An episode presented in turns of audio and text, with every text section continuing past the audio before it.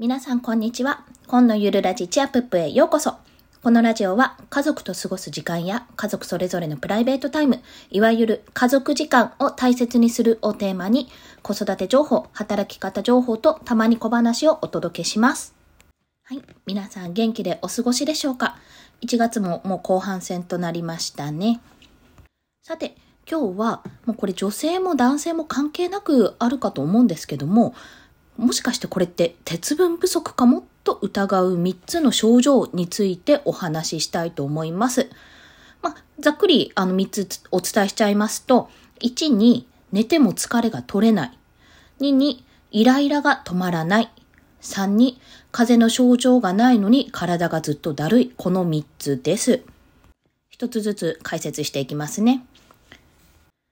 に寝ても疲れが取れないっていうのがまず初期段階で出てくると思います。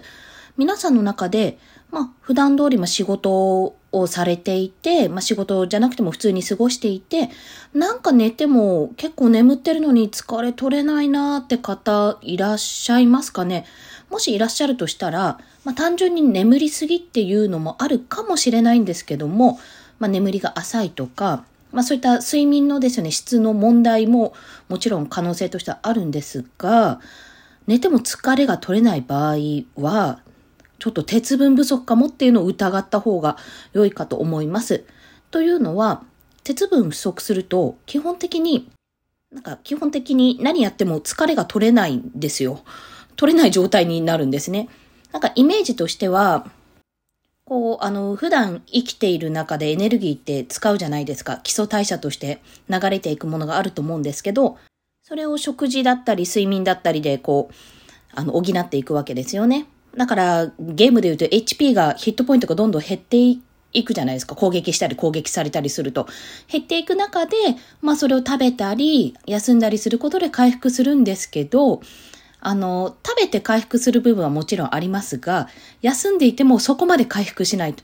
まあ、宿屋に泊まれば全回復するはずなのになぜか半分しか回復しない。もう回復量が格段に減っているというような状況なんですよ。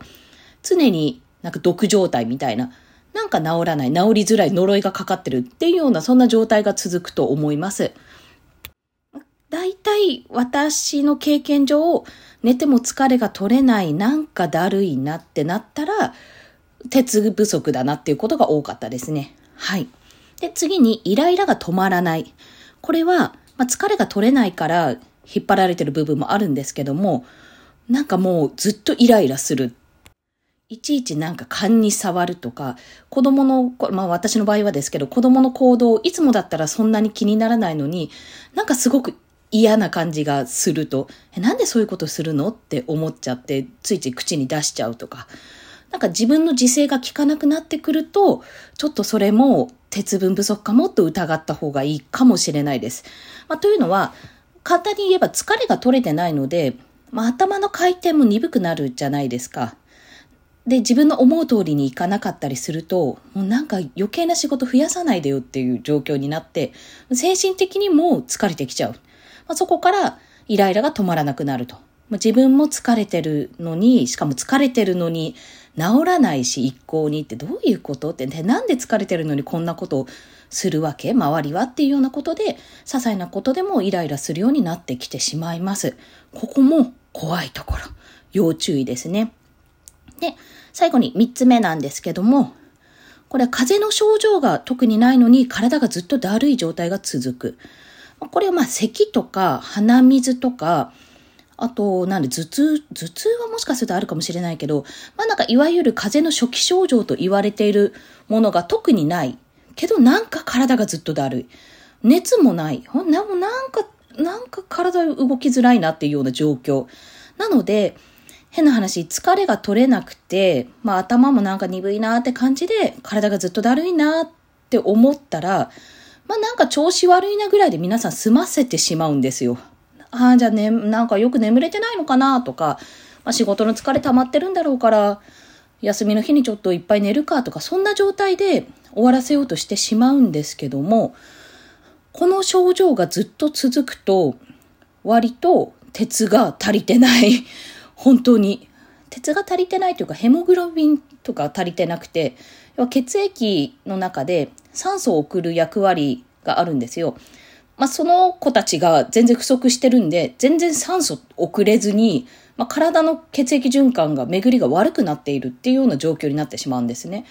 まあ、循環が悪いってことは、その分疲れやすくなるわけじゃないですか。巡っていないんで。常に渋滞状態。体のパフォーマンス機能が落ちているっていうような状況になります。なので、なんか疲れてない、なんかおかしい。それがもう1日とかじゃなくてずっと私の場合どれぐらいだったっけな ?3 日4日とか普通に続いていたら、まあ、1週間は確実に続いていたら、これはおかしいと気づいた方がいいです。まあ、特に女性なんかは、あの、月経があって、もう、鉄が流れてしまうじゃないですか。変な話。だから女性に向けてこう、鉄剤とか市販のね、鉄分のサプリとか売ってたりするんですけど、これもう女性は特に気をつけた方がいいですし、男性もやっぱりこういう症状が出たら疑った方がいいと思います。また、鉄分って、あの、じゃあ例えば鉄分のサプリ一回飲んだらすぐ治るかっていうと、そういうものじゃなくて、こう貯蔵していくものなんですね。日々飲んでいって、一月後ぐらいにようやく貯蔵できるっていうか、あの、必要分貯められるっていうような、まあ、コツコツ飲まないと、結果が出ないものなんですよ。これ即効性がないというか。そういうこともあるので、あ、なんか疲れてるって思ったら、まあ、自分のちょっと生活習慣を考えてみて、あ、なんか、私そういえばレバーとか、まあレバーって普段食べるのかって話なんですけど、まあ、レバーとかほうれん草、小松菜、そういった鉄の含むものそんな食べてないなとか、そういうふうに感じたら、おそらく鉄分不足の可能性は高いです。まあ、いわゆる貧血状態ですね。これ悪化すると倒れます。私の場合は、まあ、立ちくらみって状態でしたけど、ふらーって倒れて、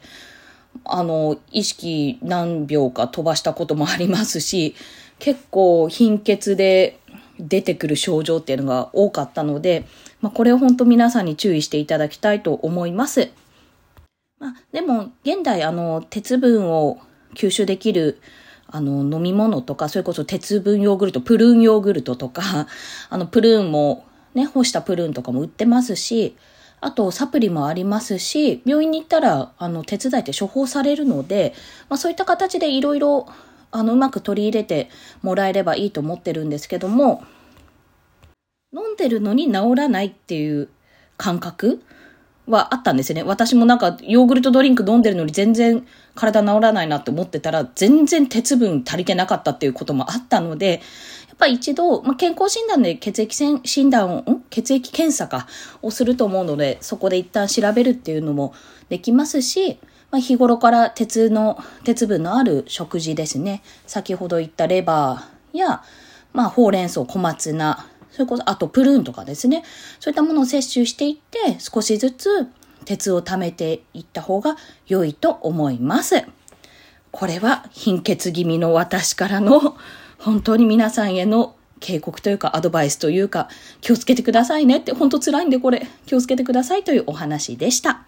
はい。